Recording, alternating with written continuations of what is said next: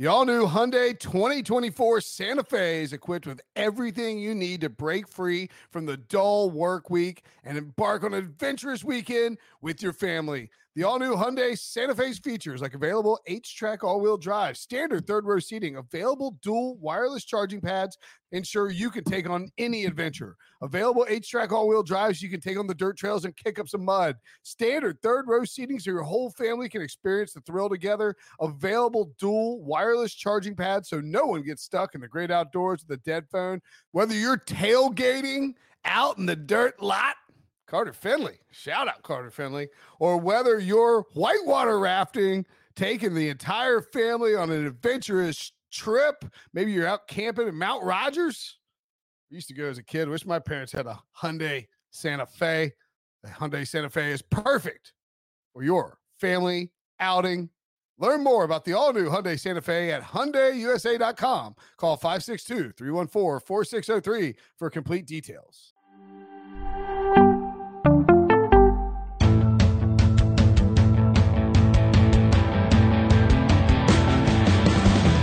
What's up, everybody? Welcome to the Pick Six Podcast, CBS Sports Daily NFL Podcast. I'm Will Brinson. I'm your host. It is Wednesday, May the 5th. Happy Cinco de Mayo. Joining me to break down the NFC draft grades. John Breech, or Ryan Wilson and John Breech. What's up, fellas? Hey, hey, hey. Hi, Brinson. I got my tequila stash ready. I'm ready to go for Cinco. That is a thing of milk, Breech. For I mean, it's, it's actually body armor light. It's the official drink of John Breech. Would it be surprising? First of all, the only advertisements that are allowed on this podcast without going through sales are the ones that I do. um, second of all, Wilson, would you be surprised at all if Breech was one of those dudes who like put tequila in his body armor light? no, look at him. He's not wearing a shirt underneath that that sweatshirt he's got zipped up. Number one. Number two, he's taking like weight gainer and protein powder, and he's somehow shrinking. So it's, he's doing it the wrong way. Now, I'm chasing around a 12 month old baby all day. You, you, the weight just burns off. Why are you trying to drink body armor light? What's the point? No sugar. Is it like hydrate? I don't. I just don't understand what the point is. I like drinking energy drinks, moving around. It's got B vitamins. It's B got vitamins. some. all, right, all right, enough of this advertisement. Make sure to check out the AFC draft grades. They are in the feed. We are, as I mentioned, we're doing NFC draft grades right now, and you can check out draft reactions and draft superlatives from the feed as well. We have three days of coverage in the draft. And while you're doing stuff for us, checking stuff out, make sure to check out John Breech's daily Pick Six podcast newsletter, cbsports.com slash newsletter. Breech brings you the most entertaining, most informative NFL newsletter in the business. If you're going to sign up for one newsletter, not even NFL, just one newsletter, period, it should be this one. You won't regret it. I promise. I Agree. Uh, we will be pulling grades from Pete Prisco. If you see us on YouTube, youtube.com slash pick six, episodes drop a little early there sometimes. Uh, if you see the grade pop up on the screen, don't yell at us in the comments. Yell at Pete Prisco. If you have a grade that you hate, at Prisco CBS on Twitter.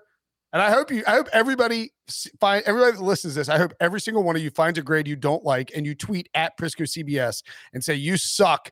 Here's why. And the reason I hope you do that is Pete is t- is too busy to come on the podcast. Can you believe it? Classic We're Pete. I We're gonna can have believe Josh it. Norris on instead of Pete this week. Pretty excited about that, actually. New voice, Um, younger voice, more accurate. and- draft. Josh Norris came in number one in the mock draft prediction. So I think We're Pete talk about that. Pete was a hundred. In, in Pete's defense, this past Pete he's worked more in the past five days than he has in like the past six years combined. He did the grades. He had his power rankings come out on Tuesday. The man has been on fire, but his keyboard doesn't even work anymore. Brinson, Yeah. how long does it take for you to play a round of golf? Uh, uh, 12, 14 hours. Right. Yeah, just like Pete, right? Yeah. No time, no, no other time of the day to take 30 minutes to talk to the your the company you work for, the only NFL podcast that well, one of the two NFL podcasts we have. I guess B Mac and Pat Pete count too. But you would think that Pete would be willing to, you know, help out and to discuss his grades that he gave to all the teams on this podcast, but he wasn't. So we'll have to just maybe float something to management about Pete not being a team player. We'll see what happens. Uh, we also have plenty of time this offseason to break down every single team. So if we don't get to your team or 20 minutes on your team, that's why we have to cover the entire NFC. And if you feel like you got short change, you have a draft question and you want something specifically answered about your team, about the draft, leave a five star review on Apple Podcast with your name and your question in there. And we will answer it on a mailbag. We'll have lots of mailbags coming up this all season. So, plenty of time to do that. We will start in the NFC East and we will begin because this is Debo's podcast with the Philadelphia Eagles, who got a C plus from Pete Prisco. I'm a little surprised that they got a C plus because you know they were they were bold, they were ballsy. They moved up in the first round. They traded with the freaking Cowboys. It's, it's wrong. It's like cats and dogs living together under the same roof. They trade with the Cowboys to move up two spots to leapfrog the Giants and to grab Heisman Trophy winner DeVonta Smith in the first round. They then come back and get another Bama player, Landon Dickerson, in the second, and uh, before picking up a defensive lineman, Milton Williams, in the third, and Z- Zick McPherson, a cornerback whose probably name is probably Zach, but Zach Z E C H Zach. Hmm, interesting. Uh, what did you think of their draft, Wilson? It's funny you ask because uh, as we're speaking here on the fourth, this comes out the fifth, but my uh, draft rankings have just been released on CBSSports.com, and so I did something different this time instead of just sort of giving a grade. I had graded all these players before the draft after watching them and given where I thought they might get drafted for the big board. And then I compared where I thought they got drafted, where they actually got drafted. And if some players went later than I thought, that's good for the team because you didn't overdraft a player. If some players went well earlier than I expected them to, then those teams didn't grade out as well because they overdrafted a player that I thought maybe was a third round pick and they ended up going uh, late in round one. All that said, I had the uh, Eagles as having the sixth best best draft. Uh, I, I thought they did Did pretty good. Debo pay you to up them, move them He up did. in the rankings? He did. Okay. But uh, the only con- the only issue I had with the guys they drafted in terms of uh, who I thought they overdrafted was Landon Dickerson, the second round pick, and the only reason that for that is because the the uh, injury history. He had an ACL in the last season, and he's had injuries before, and that's it. Uh, Milton Williams went right right where I thought he would go. Zech McPherson, you mentioned, went right where I thought he would go. Kenneth Gainwell went uh, almost three rounds later than I thought. I had him as like a low second round, early third round guy, and he went in the top of the fifth round. So that's a great pick. Uh, and then Marlon uh, Tuipulotu, I had him going as like a mid third round pick. He went in the sixth round. So all those guys um, were underdrafted, I guess is the, the the phrase you could use, and, and that had a lot to do with why I like their draft. So uh, we'll see. I mean, if, if if I'm terrible at, putting draft grades on these guys, then it won't matter. Uh, but in terms of just doing something a little different and not saying D minus or B plus, um, but this is this is actually real wins over Wilson. Preach. Uh, you know who would give the Eagles draft a C plus? Tom Donahoe, their senior player, uh, director of player personnel. Uh, I think my favorite part of the draft, one of my top five moments, was when the Eagles went viral in the third round because they selected Milton Williams, and then there's a video clip of Howie Roseman like trying to fist bump people, and Donahoe's just looking at him like uh, he just pulled off the worst draft pick of all time. He was not thrilled that uh, Roseman took Milton Williams. And what happened there is the Eagles traded back. Uh, Donahoe, a couple of the guys wanted to draft Alim McNeill. And so I think the Eagles, who traded back, I think only two or three spots, nothing big, they assumed that Milton Williams and Alim McNeill would both be available and they can make their decision at 73. And boom, the Lions came in at 72, took Alim McNeill. So they lost him, and then they got they took Milton Williams because they have a choice at that point. And uh, so maybe that is why Prisco. Maybe Prisco's boys with Tom Donahoe. Everyone's upset about that third round pick. Uh, in the end, I agree with everything you said. I thought they had a solid draft. I mean, I, I don't think you can really.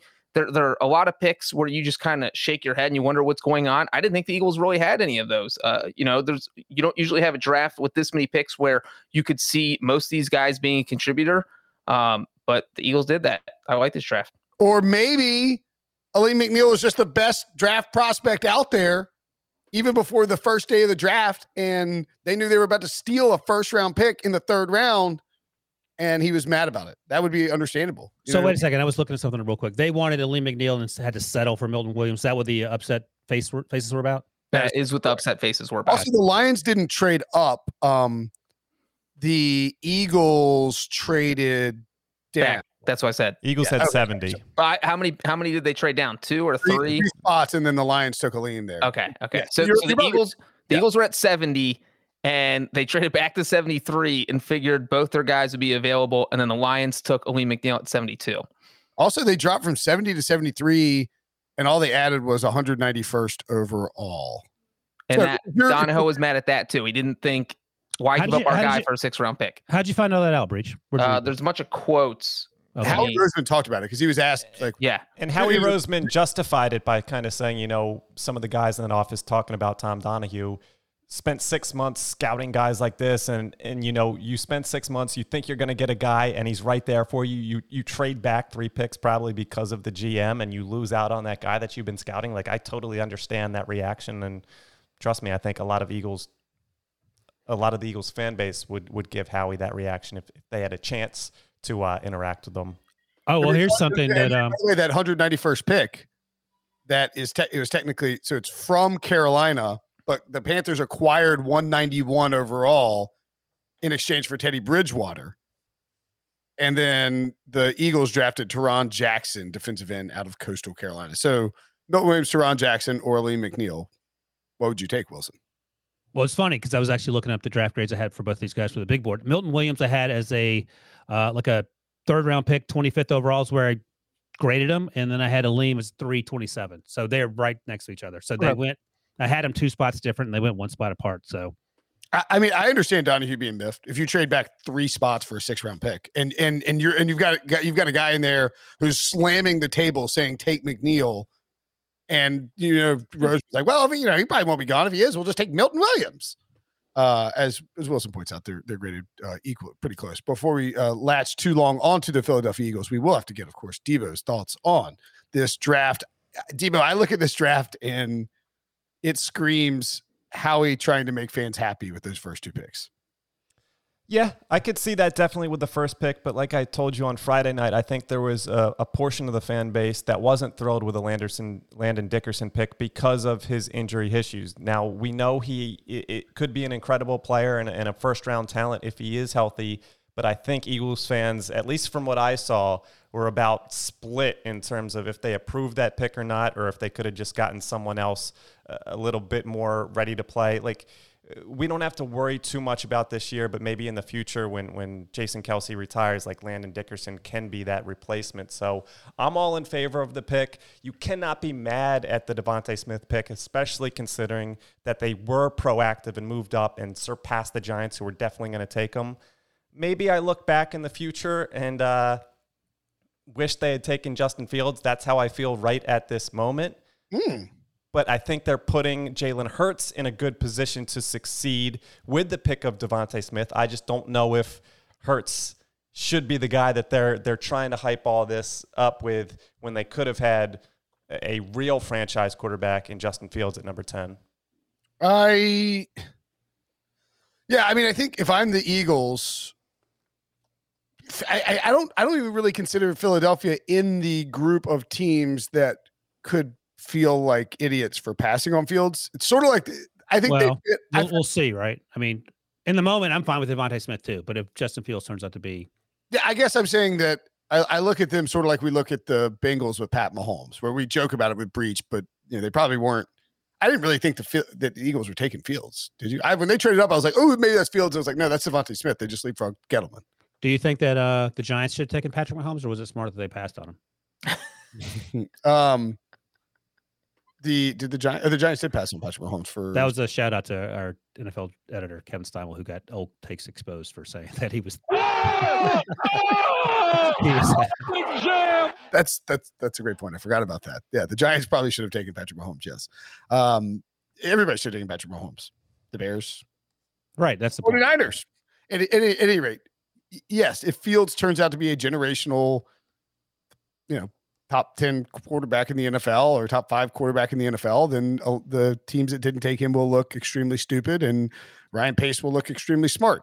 Um, but if I'm Philly and I trade Carson Wentz and I've drafted used a second round pick with Jalen Hurts and he has played well at times in the NFL, even though I think you know, probably a little overhyped mainly because of his fantasy scoring. I'm sort of with Jeff Lurie on this. I want to see what he does in 2021. And to do that, you need to get him some help. So why not surround him with some of his old teammates? Exactly. Thank you. Let's move Mhm. on to the Dallas Cowboys. Dallas, everyone expected this is how it always works, right? They're mocked eh, like 97% of mock drafts gave them a cornerback in the first round at number 10 overall. The cornerbacks, the two top cornerbacks, Jaycee Horn goes eight, and then Patrick Surtain goes nine, as I predicted in my final mock draft, just flipped. And then the Cowboys trade with the Eagles, move back to 12, and draft Micah Parsons, who they wanted all along. They pick up Kelvin Joseph late in the second round and some other edge picks in the third round. What did you think about their draft, Wilson? Uh, they ranked 30th in my draft rankings. And Ooh. again, again, to be clear, I don't hate what they did. It's just that it didn't uh, mesh up with what I had them doing in terms of where I thought they would go. What's going on here? Sorry, I was looking at this thing. Let me pull up the thing. So, what I have. Okay, so Micah Parsons, I love. Kelvin Joseph, I loved. I get all that. I, I think those are fantastic picks, and, and they help the defense right away. Uh, Chauncey Golston, I thought was drafted a little too high, the edge rusher. Um, and the one, the one that threw everything for a loop, and this is the biggest disparity of any pick in this entire draft, was the third round pick, uh, 35th over in that in third round. Nahshon Wright, the cornerback out of Oregon State. I had him as a uh, priority free agent, and clearly he went to the bottom of round three. And that was 100% a Dan Quinn pick because he fits like the long, rangy, not 4 4 guy quarter cornerback that Dan Quinn likes. So uh, that to me was the the most glaring difference. And the other difference was um, late in round four, they took Josh Ball, the tackle out of Marshall, transfer from Florida State, who I had is going in the seventh round. And the only reason I had him going in the seventh round is because he had some off field issues.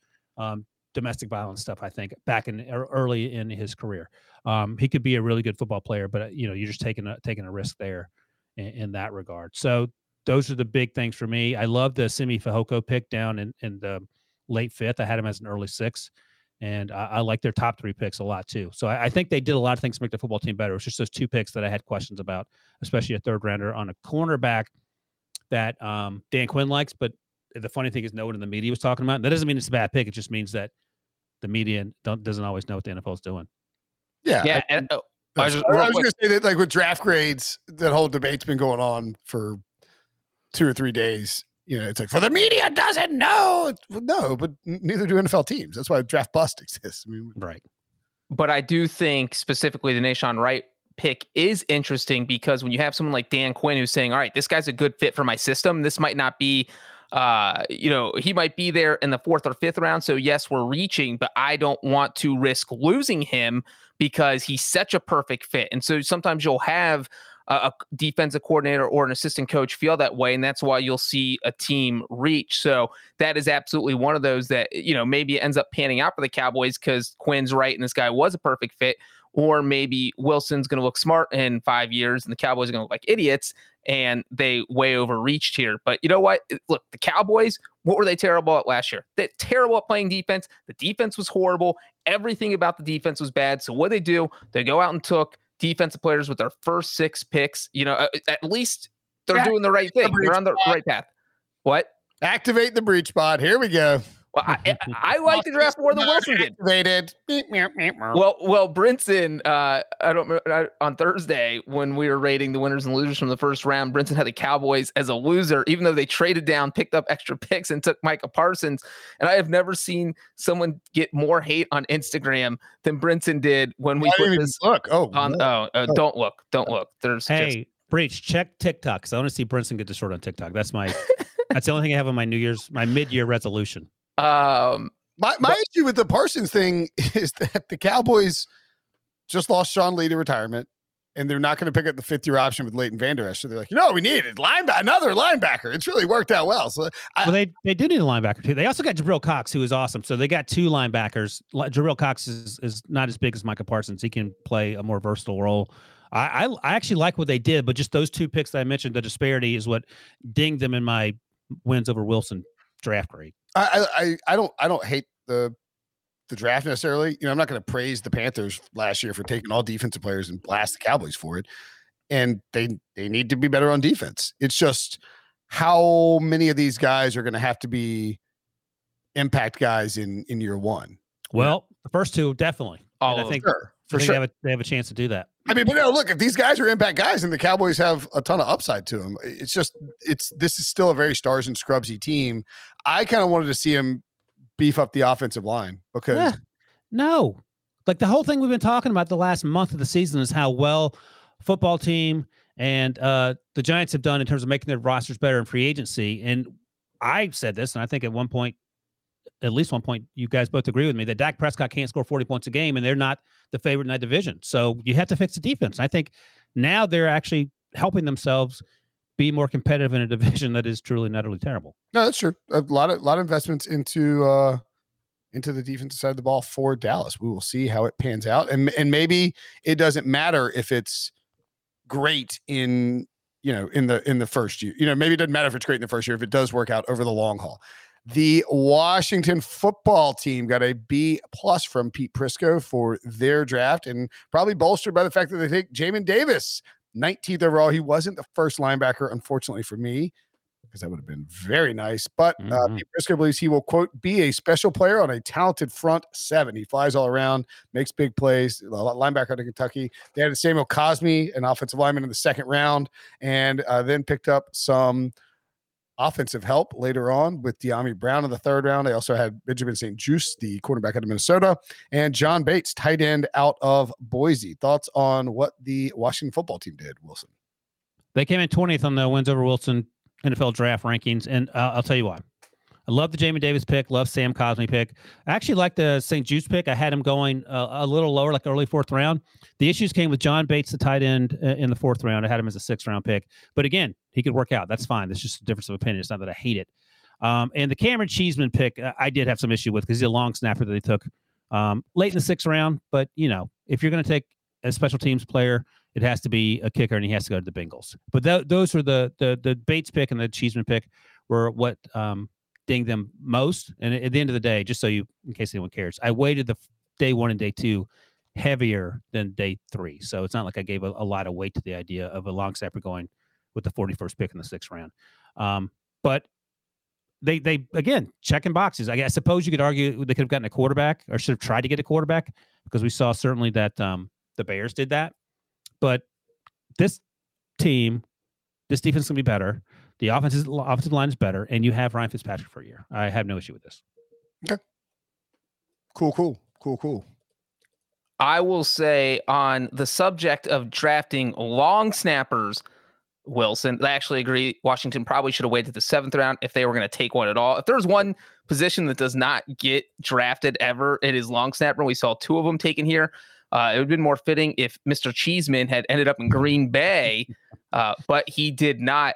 And you know what? As weird as it sounds, he's going to have a lot of pressure on him. You never hear about, uh, you know, because like you don't think of somebody drafting, getting drafted in the sixth round and pretty much being a lock for a starting job, but that's kind of what you have with Cheeseman because the, uh, which sounds so ridiculous to say every time, uh, because the I thought that Breech changed his last name or either first or last name to Cheeseman. I might. Cheeseman Breech or John Cheeseman. I like John Cheeseman. Cheeseman. But but so Washington, their long snapper was Nick Sundberg for a long time. He'd been there since 2010. Uh, so uh, we're talking over 10 years with that organization. All of a sudden, Washington decided, all right, you know what, we don't need you anymore. So you draft a guy. And so literally, Cheeseman's going to have pressure. You go in there and you have a bad snap on your first extra point, your first field goal. Uh, then Washington, you look like idiots for letting Sundberg go, for drafting a guy named Cheeseman. So it, it was a, definitely an interesting pick. But uh, like Ryan, I did like the top of their draft.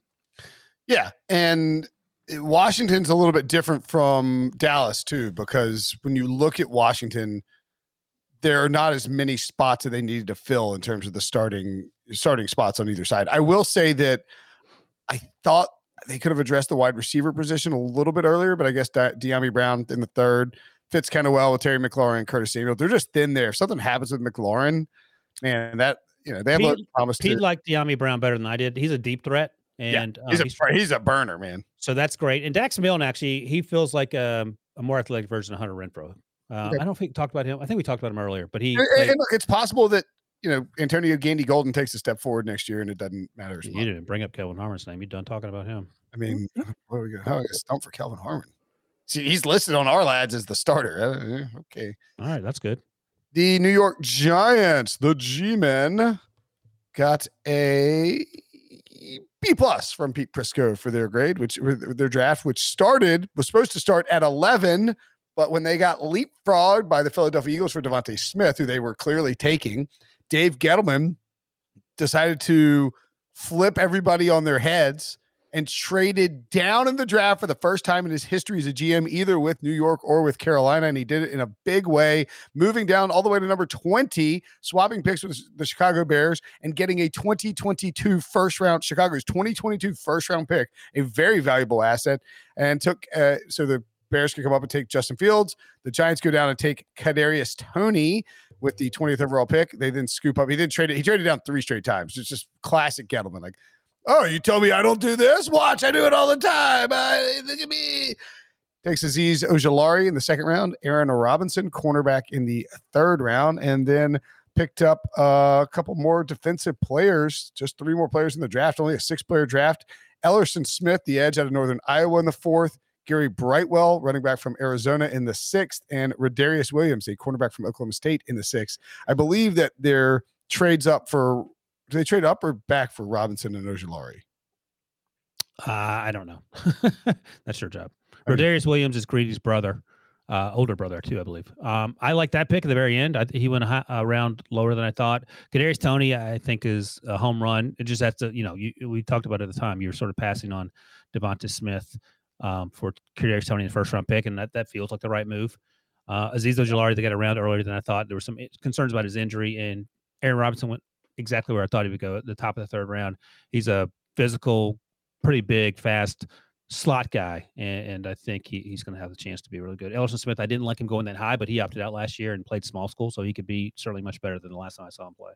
Yeah. All right. Uh, let's see. So the for the, the, for that third round pick, they moved up. I'm not sure about the second. Sorry, Rich. Go ahead. They well, the second didn't happen during the draft, did it?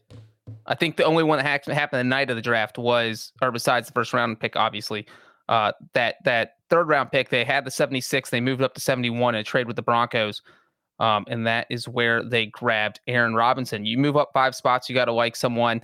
Uh, you know what though? They needed cornerback help. They got it. I think that's big. And I like this. And I think the biggest reason I like this is because, like you said, Brinson Gettleman made that shocking trade. No one thought Dave Gettleman was going to trade back. And not only did he do it, he got them a first round pick. And next year, when the draft should be better because you don't have guys who took a year off, uh, you know, your scouts are going to be back on the road watching people. So I, I do think I, I, agree with kind of the logic that a first round pick in 2022 is more valuable than a first round pick in 2021. Uh, so I, I thought the Giants did a fantastic job of filling their needs and then plus picking up that first round pick for next year. I concur completely. Um, Debo, would you rather have DeVonta Smith or Kadarius Toney in a first round pick? DeVonta. Okay. Ooh. Now you're kind of a loyal to whatever the Eagles did guy. You sure? Uh, yeah. That that is true. Going, I'm I'm thinking back in my mind to preferring Jalen Reagor over Justin Jefferson last year, so I was wrong on that. I think there was a certain point where I stopped giving Howie Roseman the benefit of the doubt, and I was ready to like just hate whatever pick he made. But it's hard to hate on what they did this year.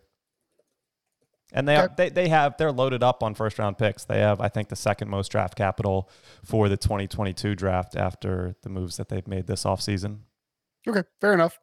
Let's move to the NFC North, and we will start with the Minnesota Vikings, who got an A grade from Pete Prisco. He loved what Minnesota did, probably because they just sat back there, or they traded back, actually, excuse me, um, and picked up Christian Darrisaw, Pete's one of Pete's favorite tackles in the draft. They that this trade came about. This is originally Seattle's first round pick, and the Jets came up to get Alijah Vera-Tucker and gave Minnesota picks to move back down to 23 and they still managed to get an offensive lineman and got paid handsomely for it. So hard to blame minnesota for that move. Kellen mond was their next pick who they took 66 overall in the third round resulted in rg3 blasting kirk cousins on some bleacher report stream i believe. Then what? they took one of the yeah you didn't hear that?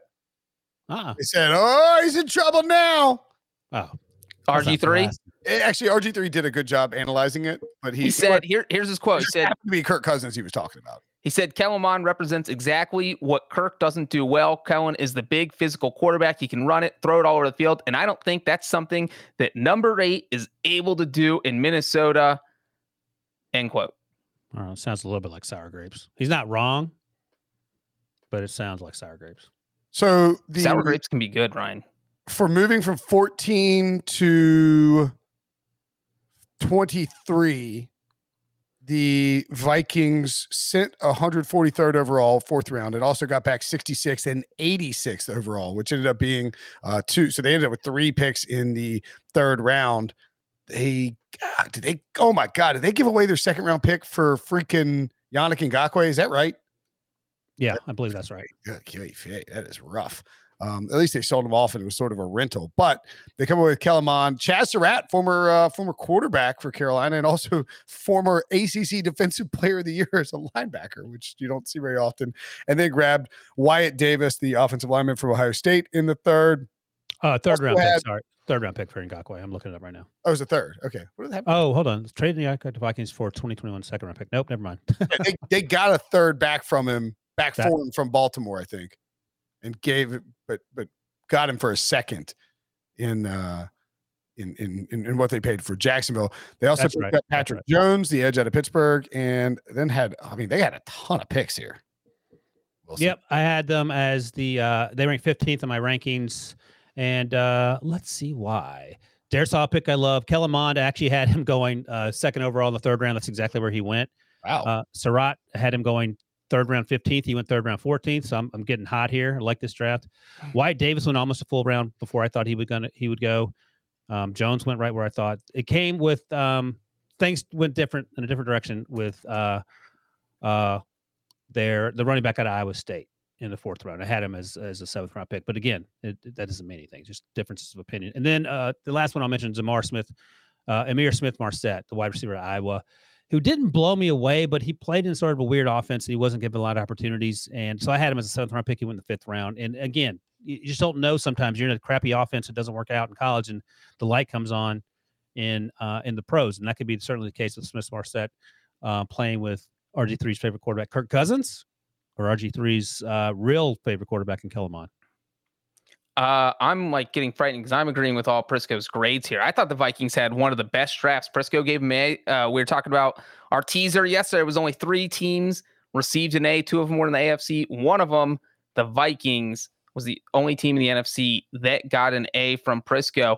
And uh, you just look at the holes in their roster. You know, like they need to protect the quarterback. They came out and got Christian Darrisaw. Some people thought uh, he could have been a top 15 pick. The Kellen Mond I like that because you put pressure on Kirk Cousins without putting too much pressure on the coaching staff. So, you know, if you draft someone 11th overall or or top 15 as a coaching staff, you feel pressure to get that guy in the field. He needs to be our starting quarterback. We took him the first round because we want him to contrib- contribute right away. You take a guy in the third round, it's all right. Kellen Mond is going to be on the bench in 2021 unless he just completely outplays Kirk Cousins during training camp somehow. If that happens, it's a win-win. So if he outplays Cousins, you play him, and if he doesn't, you have him on the bench, and no one's gonna uh, bad an eye because he was a third-round pick. Uh, so I liked almost everything the Vikings did. Yeah, it's hard to complain. They, and to be perfectly honest, I mean, this division is fascinating because if Aaron Rodgers does get traded, and we'll get to the Packers in a second. I mean, Minnesota, if they can get their offense was fine last year. Like their offense wasn't the problem; is their defense was a disaster. If, if, if Mike Zimmer can fix that defense, And, and, the good news is they had a bunch of young guys last year that struggled, and they'll be going into year two, and they'll have Michael Pierce coming back who opted out. yeah, and Darrisaw, you know, you started to put together this just elite level offensive line for Kirk Cousins and Dalvin Cook with you know Darrisaw, Bradbury, and others on there. You could really end up with a productive offense again. So maybe the Vikings are sort of a sleeper here. The Detroit Lions. Wow, everybody got good grades in this draft. The Detroit Lions got a B plus from Pete Prisco, mainly because they sat back and let Penei Sewell fall to them. you saw the war room, man. Old uh, old Holmes there. He was wigging out about getting Penei Sewell at seven. Some people think he's generational. Others are, have question marks about him. They also got Levi Ona. Oh, I can't do it. Uh, on on Wuzariki, the defensive lineman out of Washington in the second round, a nice little pickup. And then, as we mentioned, Alim McNeill, they went trenches, trenches, trenches. And look, this is a Dan Campbell draft if there ever was one, right? Yeah. I, I mean, guys who eat kneecaps for lunch. The only pick, I'm looking real quick, the only pick that was went earlier than I thought, and that was only a handful of picks before, was Lee McNeill. I had him going 327, he went 308. Every other pick was underdrafted, if you will. So Met Melifonwu, the cornerback out of Syracuse, I had him as a second round. He went late in the third round. Uh, Amon-Ra St. Brown, the wide receiver, Equanimeous' brother, um, out of USC, he went there. Uh, he went ahead uh, of where I thought he might go. And the last pick, Jermar Jefferson, the running back out of Oregon State, really good player who felt like a six round pick to me, but went at almost at the very end of the draft, seven seven to twenty nine pick overall. So yeah, I, I it's hard to argue with checking boxes and getting more value than than what uh, I had them uh, potentially getting. So well done, Brad Holmes. Well done, Dan Campbell. Well done, kneecaps. I just like that the Lions drafted a bunch of people that definitely went to the Dan Campbell school of absolutely craziness. I mean, you have uh, their second round pick coming out and saying, I like to F people up during his Zoom meeting with the media. The whole thing. Except he. Uh, except he didn't say effing. He used the actual F word. I like effing people up. I like to get off the line and just put my helmet or my hands on an offensive lineman and F up an offensive scheme. I like pushing him back two to three yards and just making him feel like poop, except he didn't use the word poop. I mean, yeah. it was bonkers hearing this guy. And that, that as soon as you heard him talk, if I would have heard that quote three days before the draft and someone asked me who's going to draft that guy, I would say the Lions. That is a Dan Campbell guy. That dude is going to be like the number one overall pick uh, because the Lions are going to love him so much. So yeah, it seems like the Lions did. A, I really like their first two picks. Is what it comes down to. Yeah, you can see that C plus by Lee McNeill all you want. Lee McNeill is going to be a star player. He will make Pro Bowls in the NFL. I promise you that. He is. He had a pick six last year. The dude is a freak. And he the Lions stole him from the Eagles. I, I promise you, Lee McNeill will make a Pro Bowl before his career is over. How much are you promising? Uh, I mean, you make a lot of promises. Will you get a tattoo of Alim McNeill? a life size Alim McNeill tattoo on your lower back. uh, no, we're done with tattoo bets, guys. we got to find something. I'm working on the Ryan Finley one. It's coming. Yeah, Gary asked me about it again yesterday on HQ. So that that's her driving focus right now. So that tattoo. I, I, gotta say, I like that the Bears did. I mean, the, the Bears that the Lions did not think about or go quarterback. And I, I don't, you know, Justin Fields is one. I don't know that I put the well, in, you like it for now. We'll see. Again, like, they, like this team is not ready. If they get Justin Justin Fields isn't good on this team. That's fair. And they have Jared Goff locked in for two years. Slow I would say still, that Trevor Lawrence isn't good on this team either. I don't think there's a, a quarterback alive that's going to be good on this team. I mean, Aaron Rodgers wouldn't win 10 games on this team. No, right? no. We could find out. The Bears, I don't think that, that we will get that far. The Chicago Bears we're not going to ding them too much, I don't suppose, for trading away next year's first round pick because they went up and got Justin Fields. They're the team that came away with them in 11th overall. As Pete Prisco wrote, they gave up a lot, but they ended up with the second best quarterback in the draft. It's a bold move, but necessary. A, for the record, that is a higher grade than he gave the Chiefs for trading up to take Patrick Mahomes, which he gave a B. Just worth noting. They come in and trade for Teven Jenkins in the second round to get an A plus from Chris Trapasso and then get Larry, and then they have another pick until the fifth round. So, you know, you can point out that they had a bunch of fifth and sixth round picks. Dazz Newsome, a nice pick there in the late in the sixth round. Uh, Khalil Herbert, sort of a, a, sleeper coming out of the ACC as well. I like this draft, and quite frankly, Wilson, it looks nothing like a Ryan Pace draft. They ranked fifth on wins over Wilson draft rankings, just ahead, just behind the Lions. So 15th for the Vikings, fourth for the Lions, fifth for the Bears. We'll see what the old uh, Packers do here in a second. But yeah, Justin Fields home run, Teven Jenkins home run, uh, Larry Borom, the offensive tackle out of Missouri. I had had him going in the seventh round, so two two rounds too high in my book. But we'll see. He could be a great player. Uh, but every other player down the list was underdrafted, and and that I thought they would go later earlier than they actually went off the board to the Bears. And uh, you mentioned Dazz Newsome. I love that pick. I love the Thomas Graham pick, the, the cornerback out of Oregon. I thought he should have been one of the, the first Oregon defensive backs off the board. I think he ended up being the last. Um, but exactly. The, I mean, it, it, looks like a Ryan Pace draft in that he traded for a quarterback, but I think this time he traded for the right quarterback. And this could be one of those things where Justin Fields saves Ryan Pace's job for the next 10 years. Um, because Mr. Trubisky almost got him fired.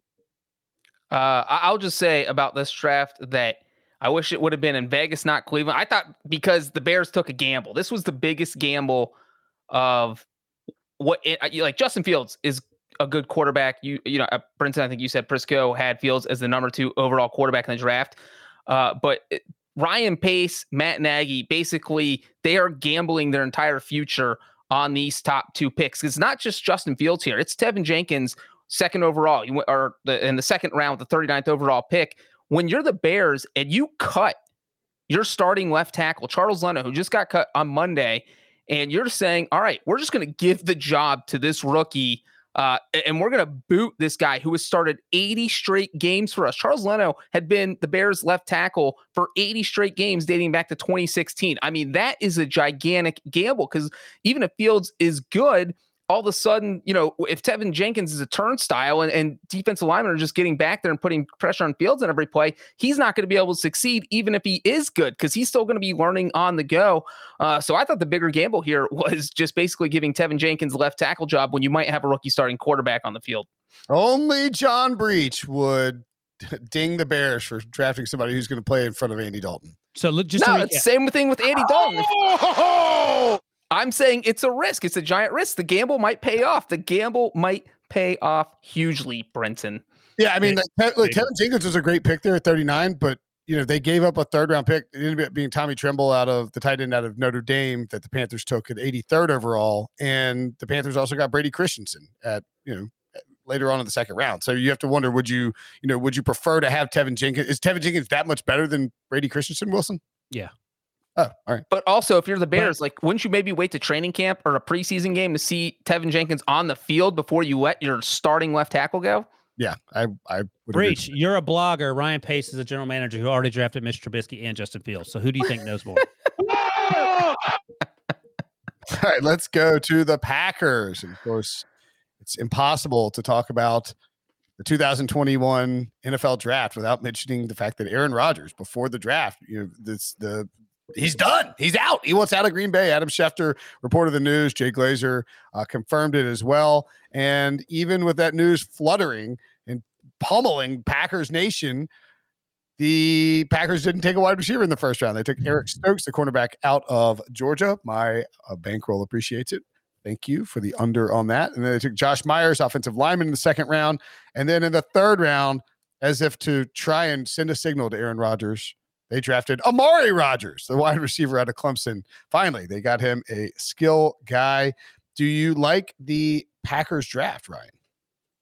Um, I had him ranked 25th, so that's dead last among the AFC, uh, the NFC North teams. And I feel like last year they were dead last because of the Jordan Love uh, running back tight end day one, day two draft, which had a lot of people frustrated. So Eric Stokes, I I didn't like him as much as most people. I had him as a third round guy, so that dinged him a little bit. But a lot of people liked him, including Pete Prisco. Josh Myers, I did like. That's a good pick there. Amari Rodgers, I love that pick. Uh, as I've said before, he's uh, Tee Martin's son on HQ. I actually called him Tee Higgins' son, which would be awesome that his former teammate was his son. Uh, Pete Prisco was kind enough to interrupt me and, and make sure that I that didn't go out um, as uh, as truth. Um, and then the, the rest of the picks until you get to round six and seven, the last two picks I had as being overdrafted. And now Royce Newman is a, a tackle at Ole Miss. He'll play guard in Green Bay, so that's why he was drafted earlier. And you have to account for that, which I didn't, obviously. But um, the draft is fine. They needed help in the secondary. Kevin King was obviously a liability last year. They need help at center because Corey Linsley's gone. They need a, a, a new Randall Cobb, and that's exactly what Amari Rodgers is. But the issue is the quarterback, and, and if Aaron Rodgers ain't there, by the way, I'm going to put it at seven percent that Aaron Rodgers plays Week One in Green Bay, Whew, that is low. and I think that what if Jordan Love isn't terrible? Because I was a huge Jordan Love guy, so that that'll be my trial run for Mac Jones. I'm gonna have to get up the Jordan Love bandwagon and will that into existence too. I man, I don't know. I I don't. I don't. The team isn't terrible, The- right? The Packers. Right. Wouldn't it be funny if uh, Yeah. eh, eh, Ryan just put it seven percent that Rodgers opens the season in Green Bay? Wouldn't it be funny if uh, Rodgers actually plays for Washington and their first game is at Green Bay, and that's Still- why he's on the field in Week One? Uh, like you said everything you said about the draft. I'm going to focus on the Mari Rodgers pick because I thought that was like it is like Gutekunst and uh, Rodgers are just going back and forth, just just with these haymakers, seeing who can. Uh, imagine if Brinson was in a holdout right now. Wilson's hosting the show, and then we bring on an analyst named Bill Brinson instead of Will Brinson. Like you're going to take that as a slight, even if it's not meant as one. Even if that was the most qualified person, like, oh, you got a Rodgers. Oh, we have the same first initial. Like this thing is just, it feels so messed up. I'm not even going to give it a 7% chance. I'm going to give it a 0.7% chance that Aaron Rodgers is playing for the Packers in week one. Not even seven. Wow. Wait, what percentage chance you give it? Not even seven, he said. 0.7. Wow. I mean, is he retired or is he? He tra- could. I think that he Deshaun, as we said, Deshaun Watson is 25 year old is not retiring. He'll just maybe have to sit out and then make it uh, before all the things happen off the field allegedly. Then ha- he would have to make a decision. I feel like Aaron Rodgers is so spiteful and vengeful. He will be like, "Peace out. I've been doing this for since 2005. I got a Super Bowl. I got a ton of money. I'm moving with my wife to LA." Well, you know what? Let me ask you this: What if the Texans called up the Packers and said, "Look, we don't know what's going to happen with Deshaun Watson. It's going to be your problem, but we'll trade you straight up Rodgers for Watson." I wouldn't do it if I was the Well, Packers. Rodgers has to have a no trade clause, I'm sure, right? Maybe. Well, uh, who knows? But I mean, I Yeah. wouldn't do it. If, we have Jordan Love. I mean, but if you had a chance to get Deshaun Watson, you wouldn't take it. in in a perfect world, but clearly things are not going perfectly for Deshaun Watson right now. The oh, he does not have a no trade clause. That is a problem. That makes it even more hilarious. That you send him to Siberia then. Like No, that's- in Houston, bro. We just traded No, you for he- David he re- he He retires. That's the problem. Is you, if you send him somewhere crappy, he retires. The, the other problem for Rodgers too, I think, is that, and this is a problem for the Packers to be perfectly frank, is they needed this to come out three weeks ago, so they had time to formulate a possible draft trade, right? Where you trade, you know, you tell the 49ers, hey, don't take a quarterback. We're going to trade you Aaron Rodgers for Jimmy Garoppolo and Kyle Pitts. You know, and they take Kyle Pitts at three, or or give us But a you know, Rodgers knew it needed to come out three weeks ago, and he's like, "How can I screw them over the most, just like they did to me last year? I leak it on draft day when they don't have time to change up their plans." and you know we talked about it on some show i believe but when you see adam schefter this doesn't happen in the nfl right most of the time this news is delivered to multiple reporters and adam schefter goes on he's on the nfl draft pre-game pre pre-draft show on espn and he says without knowledge of any of his coworkers who were all surprised by his statement he said coming up after the break i'm going to drop some news and they go to the break. And during the break, Amina Kimes and Dan Orlovsky and Laura Rutledge, who were on the set, Marcus Spears, I believe, all tweeted, You might want to turn on ESPN because Schefter is about to drop a bomb. Ratings go up. People talked about Aaron Rodgers, and you know, Schefter dropped the news. And it's it is a bomb, and it's going to change the landscape of the NFL if he's ultimately traded. That's why Eh. Super Bowl odds are off the board. Denver I- closed at like 25 to 1. The Broncos did because that's the, the landing spot. That's It's not the changing the landscape of the NFL. Though. I think it's overstated. I think it's just he's angry, he's old, and he's been mistreated. I mean, I, I disagree, Ryan, because whatever d- division he gets changed to, that division's upside down. Uh, If he's in the AFC, that changes the AFC. Like, The Did, Packers um, minus- we're minus 250 to win the division, and they're barely going to be favored. You think they're going to win with Jordan Love? no, here's the thing: they were favored by that much in part because Stafford's gone and they replaced him with Jared Goff. I mean, there's no chance that. I mean, the, they had a one percent chance with Stafford. Now it's negative five thousand with Jared Goff. If it- Aaron Rodgers is traded this offseason, it changes the landscape of the NFL. That's Does Matthew Stafford going to the Rams change the landscape of the NFL? I know they're not in the same par, but he's seventy five percent of Aaron Rodgers. I would see, I would say no, because the Rams were already a playoff team without Stafford. So that that that they're going to stick par for the course, still be a playoff team with the Packers. You're talking about a team that went to two straight NFC title games, probably is not going to make the playoffs without Aaron Rodgers. And then wherever Aaron Rodgers goes, he can go to a team that didn't make the playoffs last year, and all of a sudden they're a playoff team. So you're affecting multiple things with multiple dominoes. Whereas Matthew Stafford went to a non-playoff team that's still going to be a non-playoff team. Or he came from a non-playoff team, and he's going to go to a playoff team that's still going to be a playoff team. So nothing changes. I'm just playing devil's advocate You So love Jordan avocados. because I need Jordan Love to come through for me. That's Devil's avocado, Larry. All right, we'll talk about Aaron Rodgers plenty this offseason. Let's take a break and we come back, the final two divisions in the NFC. Being around sports media and a fan of oh my NC State Wolfpack for a lifetime has taught me that sometimes It's exploring the sliding doors moments and what if scenarios in sports that can be the best part of the fan experience. What if the Seahawks let Marshawn run to the one yard line with the Super Bowl on the line? Or could a coin flip have landed Magic in Chicago, Michael in LA, and made Charles Barkley the first black president? Enter Wondery's newest sports show, Alternate Routes, a weekly leap into the sports multiverse with former sports center anchors Trey Wingo and Kevin Frazier. Each week on the podcast, Trey and Kevin will pry open the sliding doors of a different what if moment from the world of sports. In these alternate sports realities, dynasties will fall, legacies will change forever, new goats will emerge. Follow alternate routes on the Wondery app or wherever you get your podcasts. You can listen to alternate routes early and ad free right now by joining Wondery Plus. Robert Half research indicates 9 out of 10 hiring managers are having difficulty hiring. If you have open roles, chances are you're feeling this too. That's why you need Robert Half.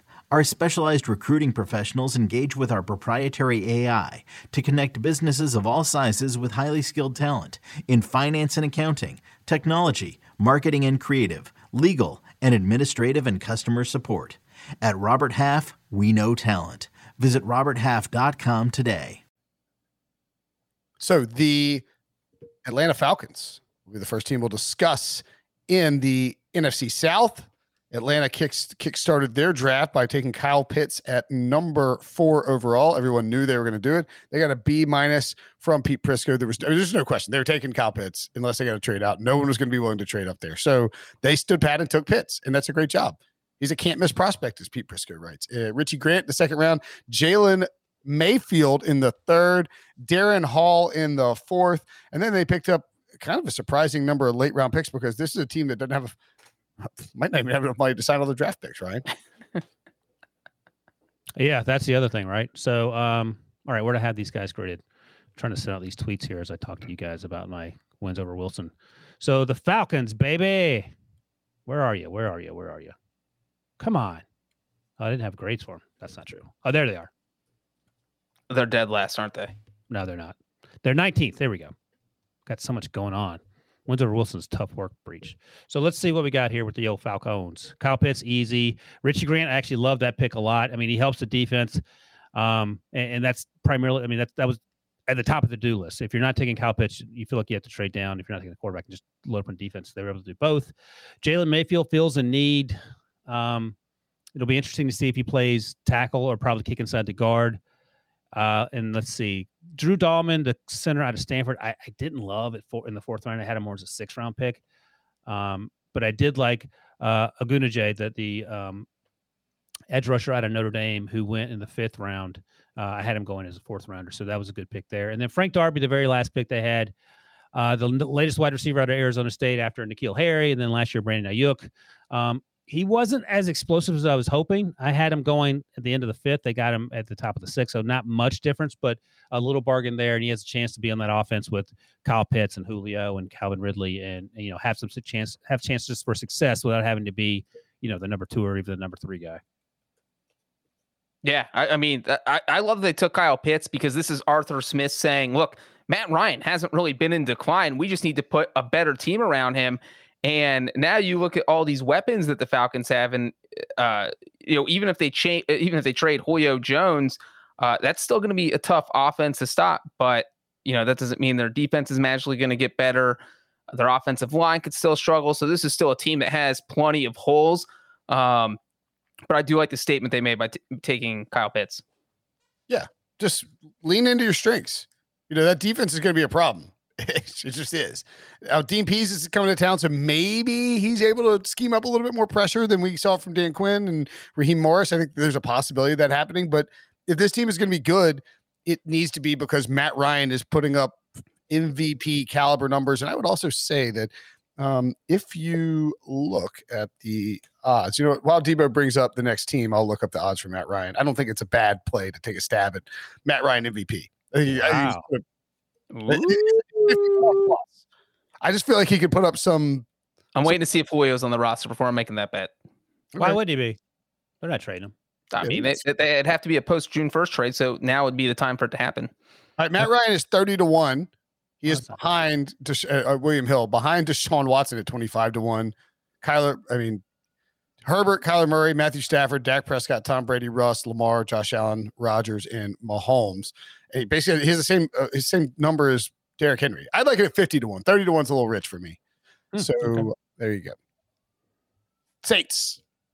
Sorry. Saints. Saints got a C from Pete Prisco, who did not love their draft. They took Peyton Turner to get uh, to beef up their edge presence at 28th overall. Then Pete Werner, the linebacker out of Ohio State, Paulson Adebo, the quarterback out of Stanford, and Ian Book in the fourth round. A lot of defense, and then uh, a quarterback who maybe is a hybrid of Drew Brees and Taysom Hill. Yeah, maybe. I gave them, They ranked 27th on wins over Wilson. Uh, the only pick in this class that was underdrafted in, in terms of being a value was Paulson Adebo, the cornerback out of Stanford, opted out last year. I had him going in the late second and early third. I like that pick a lot. I don't even hate the Peyton Turner pick in the first round. Um, I had him going late second. He was late first. Um, there was some buzz on him. He was just played at Houston and hadn't played a lot of top level competition, but he looked like a guy who could have some success in the NFL. The biggest issue for me was Pete Werner, um, the linebacker at Ohio State, who inexplicably went in the bottom of round two. Maybe he's going to be great, and I hope he is. But he felt like more of a late fourth round guy, and I like his teammate Baron Browning a lot more. Uh, he went later in the draft, and Ian Book is a curious pick when you have other needs. But you know, if Sean Payton has thoughts that he can make a guy work out as quarterback, then I'm willing to watch and see how it unfolds. Yeah, I think the Saints having a rookie quarterback in there could be fun, but again, like this is not the year to take a quarterback if you're the Saints. Fill the other holes. You have Jameis Winston and Taysom Hill. Figure out what's going on there. You don't need to add a third uh, ingredient into uh, uh, this two ingredient drink. So I was Yeah. going to say a quarterback pie, a two your quarterback buy. uh, yeah, so it's meh. That's how I feel about the Saints draft. Wow. Yeah, kind of meh. But they've been they've been drafting really well the last few years. It's That's you true. Yeah. you know, ever, well, I mean, last year they took Cesar Ruiz. The year after they took Erik McCoy, and like two centers, but they worked out. They had to they had a plan for both guys, so that was curious, but it worked out. Yeah. Yeah, I mean, I think they've been ever since 2017. They've been kind of been slaying it with the draft. Um, since oh god, how am I forgetting his name? Former freaking dude who asked Dez Bryant if his mom was a you know Oh yeah, him. Uh, Ireland. Ireland. Jeff Ireland. Yeah. Yeah, Jeff Ireland uh, joined that front office, and they've really improved their ability to draft players. The Tampa Bay Buccaneers, Super Bowl champion Tampa Bay Buccaneers, not as active in the draft this year as they were last year when they aggressively moved up to draft an offensive lineman. That worked out great for them. They got a C from Pete Prisco for sitting back at 32, taking an edge rusher, and then using their second round pick on Kyle Trask, Florida quarterback. Maybe Tom Brady's the, the latest in a long, long, long, long line of people who might replace Tom Brady when he retires in the year 2095. Wilson, any any thoughts, any standouts here with uh with Tampa's class? Ranked 29th, wins over Wilson. The I'll mention just one pick. I, I like. I'm fine with the Kyle Trask pick. I love the Joe Tryon pick. The Robert Hainsey pick was a little rich for my blood, but I'll tell you why. He played right tackle at Notre Dame, and he struggled at right tackle. So I had him as like a fifth, fifth round pick. He went late third, and that's because he's going to kick inside the guard, where uh, teams liked him a lot. I just never saw him play there. So um, I had no real conception of what that might look like. But if the Buccaneers are happy with it and they want to take him late third, uh, great for him. So that's what a draft uh, uh, uh, affected their draft stock most. Um, and I love the Jaelon Darden pick, the wide receiver of North, uh, North Texas. I think he had 19 touchdowns last year, 12 the year before, and he is electric. He's a lot of fun. So I think on that offense with all those playmakers, um, he'll be fun to watch should he get on the field. Uh, I'll just say real quick, I like the Kyle Trask pick. I mean, I don't see why not. Obviously, look, we always joke that Brady's going to play forever. The truth is, he's going to be 44 when the season starts. Probably has two more seasons max, and that's if this isn't his final season. So, it, you know, it's not going to go on forever. And you look at, why do you think this is his final season? Yeah, I, said it could. I, I said two more seasons max, and and there's an off. I give it a 10 percent chance this is his final season, but I say I'm 90 percent sure he's done after two more seasons. Who plays longer, Tom Brady or Aaron Rodgers? uh Aaron Rodgers.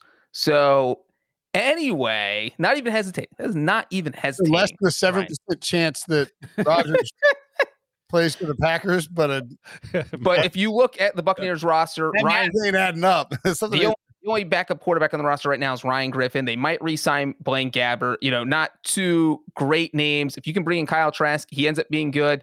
Uh, mentored by Tom Brady, similar skill set. Why not see what he has? So I, I like that pick. You called reach out on that math. He just powered through it. He was What math? I didn't hear the math.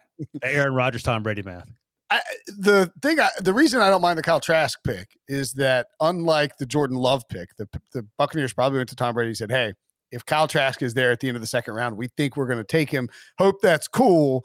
And by the way, of course, we re-signed everybody this all season. We brought everybody back for the Super Bowl run. And Brinson, real quick, I actually wrote a story about that on Tuesday that people can check out. That if you look at uh, the Buccaneers, Jason Licht, general manager, literally came out and said, "Yeah, I talked to Tom a few weeks before the draft. Said if there's a quarterback there, we might, t-, you know, like he doesn't need our draft plans, but I did tell him we might want to take a quarterback." And the twist here is that the Chicago Bears even gave Andy Dalton a heads up that they might take a quarterback. Andy Dalton has never taken a single snap with that team, and the Bears still felt compelled to say, "Hey, look, we might take a quarterback," which makes it even more insane that the Packers did not give Aaron Rodgers a head. Well, maybe the Bears decided to tell Andy Dalton after they let my good friend Mike Glennon go to the draft party without telling him they were going to me, even though they were locked into it once they traded up to two. Maybe that's why the Bears told Andy Dalton. So Either way, it makes the Packers look worse. Yes, just tell if you just tell Aaron Rodgers, hey, we might take a quarterback if this isn't here. If this is here, we you're old. We might. Yeah, but you know what? That's like when you have to tell your grandpa something and you know it's gonna be yelling and screaming because he's old and ornery, he doesn't want to hear it. Uh, granddad, your dentures didn't come in today, and he just flips out. They're like, you know what? Let's just see what happens. Maybe he won't be watching the draft tonight. He's out doing whatever he's doing, and, and if it blows up face, it's also like if you tell your wife, "Hey, I'm going to go out to lunch with a friend," and then she's a p- picture on Instagram. The friend's actually an attractive woman. You get home, she's like, "Oh, you left that part out." So like, just give them the details so that no one's wondering anything. Oh, was I supposed to tell you that part? Totally slipped yeah. my mind. Uh, fun fact: Kyle Trask. Do you know? Do you know how he got his, his name? I don't see beauty. How do you get his name? He was named after Kyle Field at Texas A&M. All right. Fun. That's fact. interesting. Is his middle name Field? Kyle Field Trask. Hmm. His middle name is Yates. The Carolina Panthers got a B plus. From, I don't know what his middle name is. Carolina Panthers got a B plus from Pete Prisco for their draft, which was a little surprising in the sense that they drafted Jaycee Horn eighth overall. It's not Justin Fields and not Patrick Surtain, and not Penei Sewell, all of whom were on the board. They went Jaycee Horn. If just really depends on your opinion of Surtain and Horn. Penei wasn't there, Brenton. Penei went seventh. I'm an idiot. Why did I think he went eleventh? Um, I wonder if they would have taken Penei if he'd been there. They'd have been dumb if they didn't. We'll never know. I think they would have taken Penei. Yeah, my bad. He, Let's he, debate that for 30 minutes. Uh, and then their second, in their second round, they traded down. They actually were on the clock when Teven Jenkins was sitting there for them. They need a left tackle badly. They trade down, uh, pick up Terrace Marshall out of LSU, a first rounder uh, worthy of a first round pick were it not for medicals, but Joe Brady maybe knows a little thing or two about LSU. And then got the offensive tackle in the third round with Brady Christensen. They traded down a ton. Also landed my guy, Chuba Hubbard. Hell yeah, I love Chuba Hubbard. And uh, I thought it was a pretty good first draft by Scott Fitterer in Carolina. Wilson came in 10th on wins over Wilson, so they did a really good job. Um, in fact, the funny thing is, I like Chuba Hubbard too a lot. I had him going as a late fifth. He went as a late fourth, so that was the biggest discrepancy. Everything else is pretty close, or they they got value for the guys they drafted. Uh, the name that sticks out to me the most in terms of the, the best value was Deonte Brown. The his nickname's Cornbread. The guard out of Alabama went uh, midway through the sixth. Mid, oh my god, he is enormous, right? Yeah, huge. He went midway through the six. I had him as a late third rounder, but he may he may have to lose some weight. That that may be the the part of the issue why he fell. But again, um, Joe Brady saw him up close and personal when he was at LSU. Uh, he played at Alabama, played against some of the best players in the country, and they need help along the offensive line. So that's a great value pick. And, and if you hit on it, you know, more power to you. They drafted a long snapper in the sixth round as well. They did. I had a first round grade on him. That's because Matt Rhule knows the value of good long snapping. Good for him. Also, Alabama guy. So maybe Matt Rhule is going the Nick Saban route, like the Patriots just drafting only Alabama kids. Well, I mean, you look at this list Breech. There sure are a lot of Power Five and SEC schools. They drafted Horn, Marshall, uh, Tremble, uh, Brown, Shi Smith, Fletcher, and Phil Hoskins, all Tom, SEC guys. Tommy Tremble. and Tommy Tremble, Notre Dame, not SEC, but Power Power Five though. Yeah, the only guy that wasn't a Power Five guy was uh, Brady Christensen from BYU. This is that's sort of an interesting thing to note. That's not a Seattle style thing. I'm just curious if that's a Scott Fitter away. Uh, and, and real quick, here's my special teams tidbit. When the Panthers called Fletcher to tell him they were drafted. You're you're a long snapper. You are not expecting to get drafted. Uh, and Rhule calls him up, and he literally responded by, by saying, "Are you effing kidding me? Yeah. Like, are you effing kidding me? right now, bro. I will he, walk there right now." Yeah. He, He was totally thought he was being pranked. Didn't think he was being drafted. I would guess he wasn't watching the draft at that point because that's Saturday afternoon. I would, he's probably playing golf, cutting his grass. I mean, he, a long snapper. There was only like 35 picks left at that point. Yeah. Well, good for him. Yeah. Good for him. Uh, anyway, I'm curious to see how that plays out. The Jaycee Horn pick will certainly be scrutinized in Carolina, but man, I think you know I don't think the Panthers are going to win the division or anything. But with all the dr- defensive, uh, with all the defensive players they drafted last year, then you add Horn, you get Marshall and Christensen, and and maybe. Uh, I think Hubbard can be effective this year, working behind as a third down role behind uh, Christian McCaffrey. And then you have Deonte Brown. I, By the way, that's that's a great point. That's a great fit for Hubbard because he is basically the the airback version, a lighter version of, of Christian McCaffrey, that type of player. So I, I think that's a great fit, and you're not going to overuse him, and it'll take some of the stress off McCaffrey. So I I like to pick in the fourth round. if you're listing winners and losers from the draft, if I had been, if I had done my, I used to do it, I don't do it anymore. If I did a winners and losers article for this draft, Sam Darnold would be a winner. I was just thinking about that. I was going to ask you, is that a uh, would you call the the Aaron Rodgers potential move earth shattering? What'd you call it? Uh, landscape shift. Yeah, it shifts changes the landscape of the NFL. Does does Sam Darnold going to a real uh, what looks to be a pretty good team change anything in that division or no? Uh, the Panthers, of their 11 losses last year, uh, eight of them were by one score. And it does feel like this roster's better. Like this feels like a dark horse team that could. Uh, Everyone needs to be a little bit better in game coaching. That that's a thing. And now uh, the other thing too is like Teddy Bridgewater late in games was so slow. He wasn't running up tempo offense. You wonder if Sam Darnold will be able to be better at that. You would think that he is. We talked about Tua make or break year. This is Sam Darnold's make or break year too. Yeah. well, not really, because he's now got a $18 million guarantee for 2022. Yeah. But I mean, him for two years. They can still wash their hand. My point is that whether he's going to be a good quarterback or not. yeah, it's a, it's a pretty big year for him.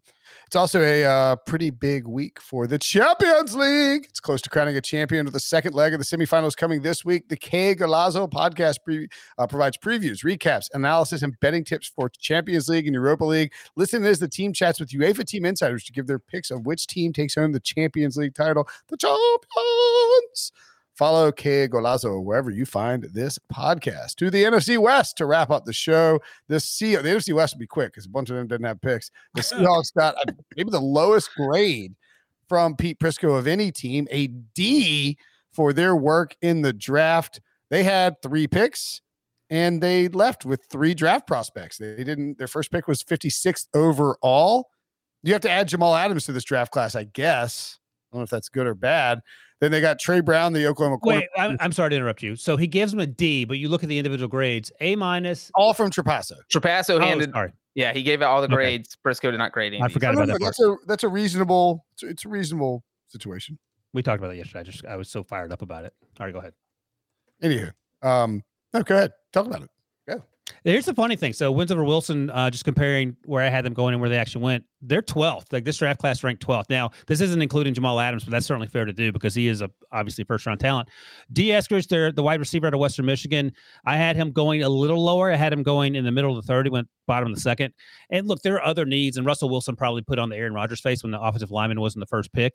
But I do love the idea of Dwayne Eskridge, who uh, D. D. Eskridge, excuse me, who is electric. Like he is burner fast. Tyler Lockett, DK Metcalf, and and uh, D. Eskridge out there is, is, pretty exciting. Trey Brown is a really good cornerback. He's probably plays as physical as any cornerback in, in this class. He's only five nine, uh, so they get value there, and they got a ton of value with Stone Forsythe, who I had, had as a mid third round pick. Um, he may have to move to right tackle. Maybe he played left tackle at, at um, Florida, but again, you're you're fortifying the offensive line, and you get a really good pick uh, at the bottom of the sixth. I don't have any issue with this draft, given how you know handcuffed they were with, with what they were able to do. I'm always uh, happy with any team that uses their first pick of the draft on a player from the Mid American Conference. Uh, yeah, and I think Eskridge could be good in that offense. And again, when you are a receiver drafted in say the second round, and you know you have two guys in front of you, uh, like Lockett and Metcalf, so you're going to the team. Expectations aren't high. All you have to do is be a decent third receiver. I, I always think that's a perfect spot uh, for someone to go, especially someone coming from the MAC, coming from a smaller school. Uh, so I think he could do big things in Seattle. So I don't know if I'd as high as you, Ryan, but I'm not definitely not as low as Prisco on the Seahawks draft class. The uh, Raiders also got a D from Prisco. Prisco said that the skinny on the Seahawks D, they didn't have a lot of picks because of trades. Their first and third round picks were the Jets and the Jamal Adams trades, but I didn't love what they did with the three picks they had. It was just okay. I love Pete. Reading Pete's play by play is I think Prisco handed out three Ds. The Texans also got one. Oh, oh, yeah, there you go. Yep. Let's go to the Rams next. The LA Rams also short on picks. They got a B minus from Pete Prisco because their first round pick went acquired Matthew Stafford. One would have to think that that matters in, in Pete's analysis. And then they drafted Tutu Atwell, wide receiver out of Louisville, five nine one. Wait, it's one sixty five. Yeah, okay, pal, more like one forty five. He was their second round pick. Ernest Jones, linebacker from South Carolina, in the third. Bobby Brown in the fourth round, which caused Charles Davis to drop a "It's my prerogative" joke on Rich Eisen's head, and a slew of other late round picks. Wilson. Yeah, the issue with Tutu Atwell is this: he weighs 149. Again, he's sort of like D. Eskridge, who we just talked about, in, in that he he's a slot guy. You can line up outside if you want to, but he can do a lot of things uh, that we have sort of see these small smaller receivers starting to do. But at 149, that's one thing. We talk about durability with uh, DeVonta Smith. Good lord, this guy weighs 15 pounds less than DeVonta. And number two, this is a team with a ton of needs on offensive line and some on defense. And you have Cooper Kupp, Robert Woods. You signed DeSean Jackson. Where's Tutu Atwell going to play? I mean, this is your first pick. And so that was a concern there. I do love that they drafted everyone named Ernest in the draft. That's pretty awesome because you don't see a lot of Ernest walking around these days. Uh, I like the Bobby Brown pick.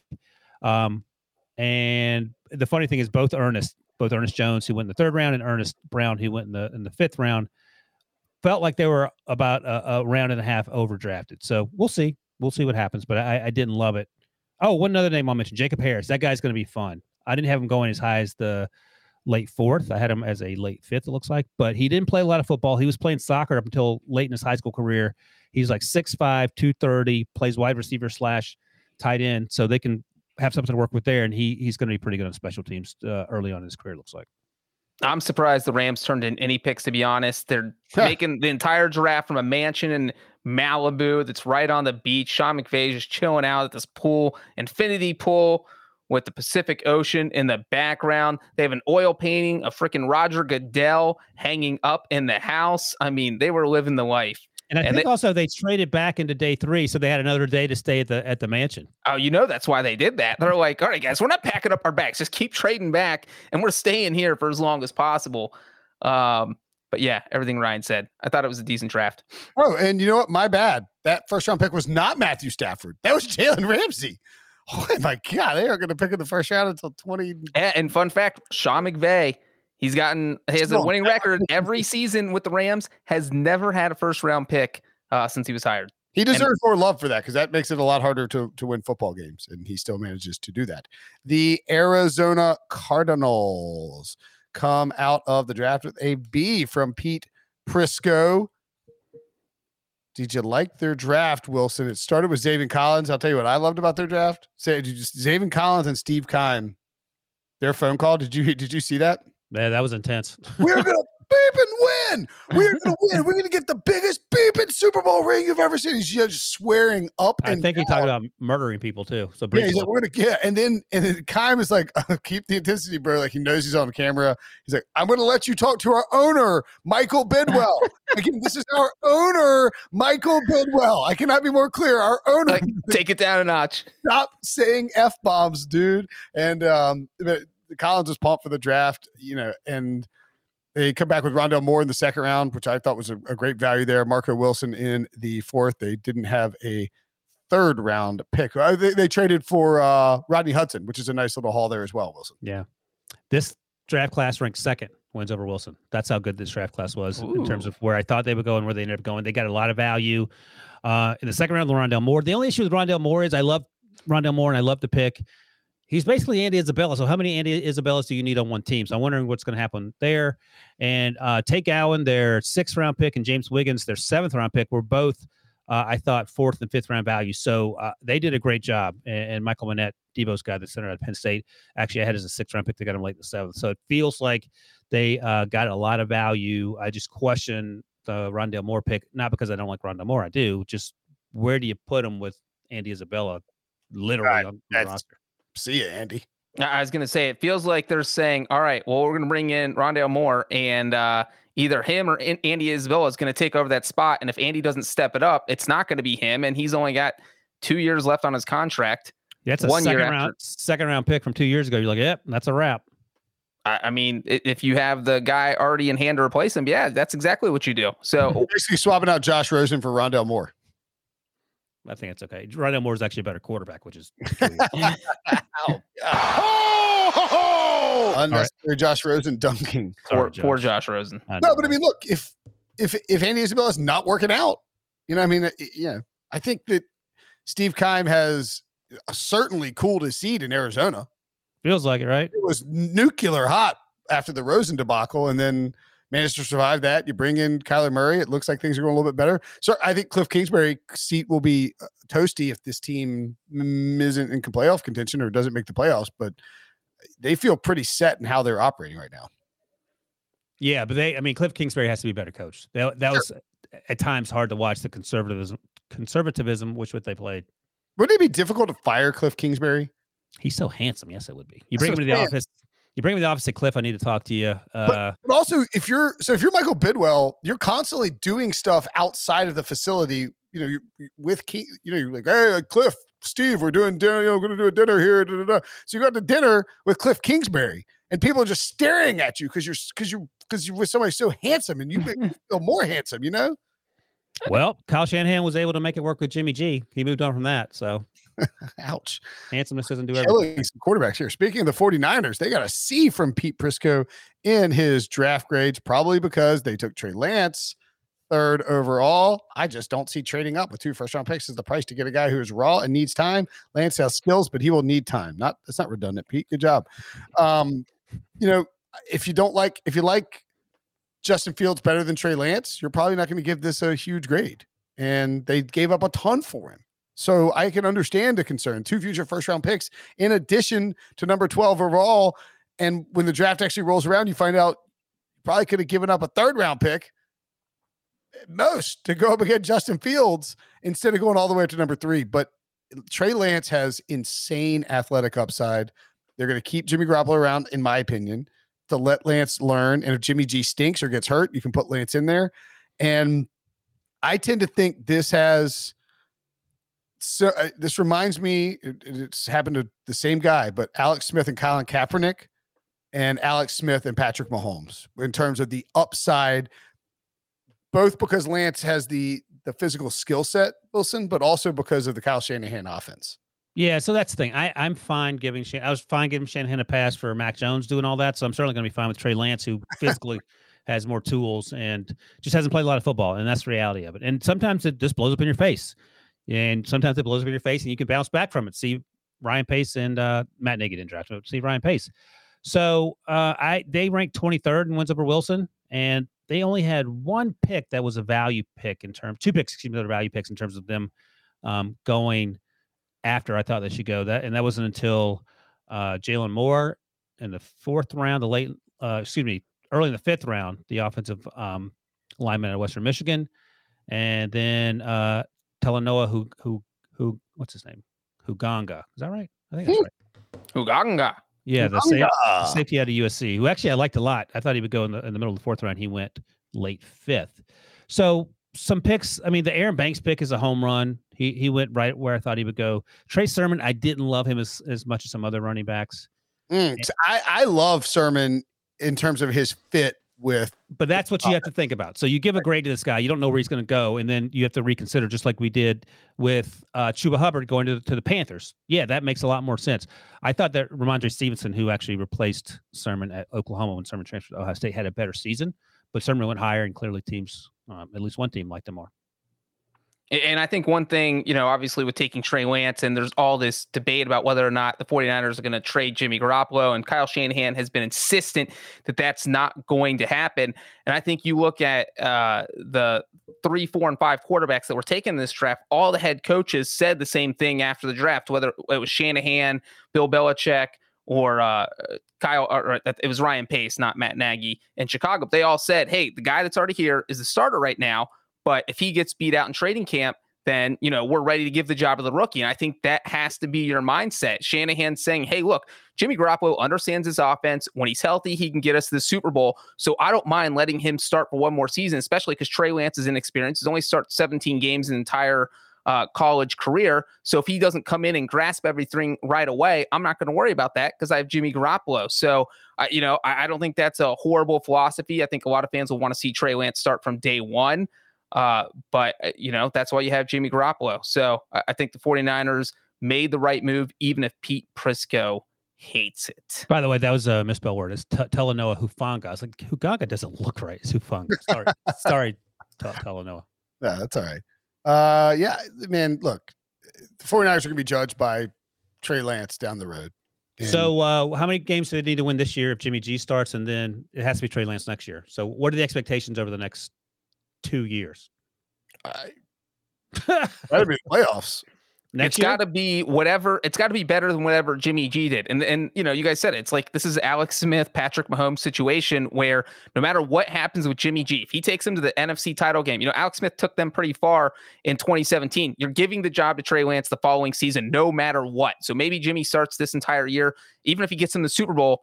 You know, maybe it gets dicey if they win the Super Bowl, but yeah. as long as that doesn't happen, Trey Lance is your 2022 starter no matter what. It's pretty yeah. crazy that Trey Lance might go 730 days or thereabouts. that is crazy. like one game of one football game. And that's or two football games, I suppose. Is this is Trey Lance riskier than Mac Jones at three? Mm, no. Mac. you sure? I feel like the 49ers will get a pass of sorts if Trey Lance flashes but never puts it together. If they would get killed if Mac was just floor but never ceiling. Now, I mean, it doesn't matter if you win a Super Bowl, you know. Ultimately. Yeah, well, perception wise, that that I agree with that. That's right. Would you rather have stayed put at twelve? I mentioned they could have gotten Fields by trading up to with a three. They could have just taken Mac Jones at twelve. He was just well, retrospect. That's what you do, and keep all your picks. That's right. Right, or you keep all your picks and you because they traded. I think this is an interesting debate because the and we won't linger on it too long, but the Dolphins could the Dolphins have gotten more the day of the draft? Or that like in the days leading into the draft rather than trading five weeks early? Because once this quarterback started working out, man, the price got jacked up. They got a ton though. Yeah, but, but uh, the 49ers jacked up the price. So if they don't make that trade, then the price might not have been jacked up. You know, like I think to move up from inside from outside the top 10 to number three in a class with those quarterbacks, it was just going to take that much. I just wonder how much the Bears would have sacrificed. All uh, their whole draft. Yeah, we'll never. And two future. I don't know. I, I, you know what I'm saying? I mean, that's not a unreasonable. Well, imagine being the 49ers at 12, seeing like Justin Fields available at 10, then you don't have to give up any, you know. I was saying, or just draft Mac Jones at 12, or you get on the, like, the draft comes around Thursday night.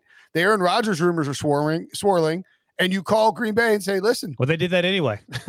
no, but but but you would have been a lot easier to trade for Aaron Rodgers with your future first round picks.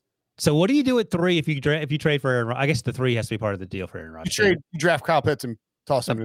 Toss right, him the Packers would have said, "This is what we want." Yeah. The Packers probably would have just asked for Jimmy Garoppolo. Well, because the, the, the if you had traded Aaron Rodgers in the draft, you couldn't trade a 2021 pick if it was going to be a post June first trade, which would have helped the Packers cap situation. So the 49ers would have had to draft the player and then trade the player to the Packers. Would it's, you trade Aaron Rodgers to the Bengals for Joe Burrow? No. Listen, I just, listen I, I just, I, Aaron Rodgers only has two. He only has two or three you, years left. Like you're mortgaging maybe. the Bengals aren't ready right now to win. uh, would you trade? By the way, Joe Burrow. I mean, Joe, if you're Jacksonville, would you trade Trevor Lawrence for Aaron Rodgers? By the way, I just got a text from yeah. Joe Burrow. He would love to go to Green Bay. trade. If you're the Chargers, you wouldn't trade Justin Herbert for Aaron Rodgers, right? No, you're not. Just because, I wouldn't if I'm the Chargers. No. No, no, hell no, you wouldn't. But we saw. I mean, Joe Burrow in the Chargers offense would have been much better than he was last year. He wouldn't have died probably, so we'd have a better sense of that. But if I'm the Bengals, I'm thinking about it. If I'm um, Brandon Staley, I'm not doing it. Yeah. The and the other thing too, with the possibility of a the trade from three, if you're the 49ers, is that if you, you know you call the Packers, you're like, they're like, all right, like we'll figure this deal out, but just go and draft Kyle Pitts, and then we'll you know we'll, we'll, we'll get the deal done. And then the deal falls apart, and you you have Kyle Pitts and Jimmy Garoppolo, and you you gave up three first round picks for Kyle Pitts. That's sort of a problem. And, and, you can't trade you can't trade that three to the Packers anyway because it's worth three first round picks, and the Packers aren't going to value it as three first round picks. You know. There aren't many teams as I look through them that I wouldn't trade Aaron Rodgers to. Look, you're trading Aaron Rodgers to the Browns all day long. Like you're not thinking, you're not hurting Baker Mayfield. Oh, easy. Sign off on that. Baker be like, I understand. Do it. Yeah, do it. I mean, the Colts. The Dolphins. I think the Dolphins would be intriguing. Oh no, that's the- a Super Bowl contender with Rodgers, right? I, I was just thinking they're driving to uh, to Green Bay and dropping him off. Like, are they the number two team in the AFC behind the Chiefs? If if the Dolphins got Rodgers, maybe the number one. Yeah, They went ten and six with Tua and Fitzpatrick. Yeah. Yeah, it's close. Like, like it's like two A. Like I put the Bills in there. Rodgers, Rodgers, the Dolphins, or or the Bills. I'll take the. I mean, the Dolphins would immediately be favored to win the division. I'll tell you that much. Yeah, yeah, no, that's right. But I think the Bills are are they're, they're still a really good football team. The Bills, by the way, are a little cheap to win the division, minus one fifty. Yeah, I mean, there there are no teams. That, almost no teams. Maybe the Chargers. Uh, d- I mean, I'm trading. Are you trading him to the Buccaneers for Tom Brady? Oh, uh, No, I don't think he can. no, no. you just, uh, you're not trading your Super Bowl winning Just won the quarterback. Super Bowl Brady. Yeah, he's yeah. Are you trading him? You know, what about, could to, probably, what to, the, to the Ravens? uh, y- I think he solves a lot of downfield problems. I, you know what the thing though is that you could do it without uh, you know because Lamar Jackson's still on a rookie contract. It's not like you're taking on. Lamar just try to win with Aaron Rodgers and run a. Yeah. Run the same offense. Yeah. Would you do it with the Steelers? Oh, I- I- again, Of course you would. Would you Ryan is driving to Green Bay and picking Aaron Rodgers up. that's Yeah. right. Would you do it with the Eagles? Of course you would. Would actually, Debo, you would take Aaron Rodgers, right? Yeah. Okay. I didn't know if you thought the Eagles were too far away, you know, to, to add a quarterback to Rodgers. Oh, we're so close. Oh, up high, down hard. All right. Oh, let's go. It's an hour. now. All right, Wilson's got to go do a radio hit, and uh, I was just re- got a request to do uh, HQ at some point. Said And you- unfortunately. You have to eat tacos. I've got to go celebrate Cinco de Mayo. All right, boys. Great stuff as always. Talk to you guys later. If you want to win your fantasy football league, it starts right now. The offseason is the best time to get ahead of the competition. We'll help you win your league on the Fantasy Football Today podcast, part of CBS Sports Podcast Network. Fantasy Football Today has three episodes every week following the latest news, giving you early rankings, early sleepers, breakouts, and busts. So if you're a dedicated fantasy football manager, check out the most dedicated podcast, Fantasy Football Today. Download and follow on Apple Podcasts, Spotify, and anywhere podcasts are found.